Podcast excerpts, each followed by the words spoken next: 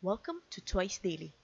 I'm Lynn, and in this microcast, I want to talk about my second most favorite member in Twice, Chaeyoung.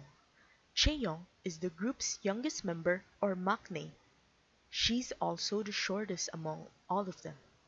Chaeyoung along with Dahyun are the main rappers of Twice.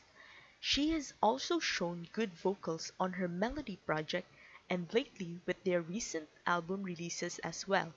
She's also a lyricist and is in fact the member with the most songwriting credit since they debuted with a total of 7 songs under her name. In addition, she has released her first song as a composer in their most recent Japanese album. Aside from her merits in music, Chaeyoung is also a painter and a designer. Some of her works have been used on Twice's album and official merchandise. Aside from all that, I just find Chaeyoung so adorable. Many say she resembles Simba, which gave her the nickname Baby Lion.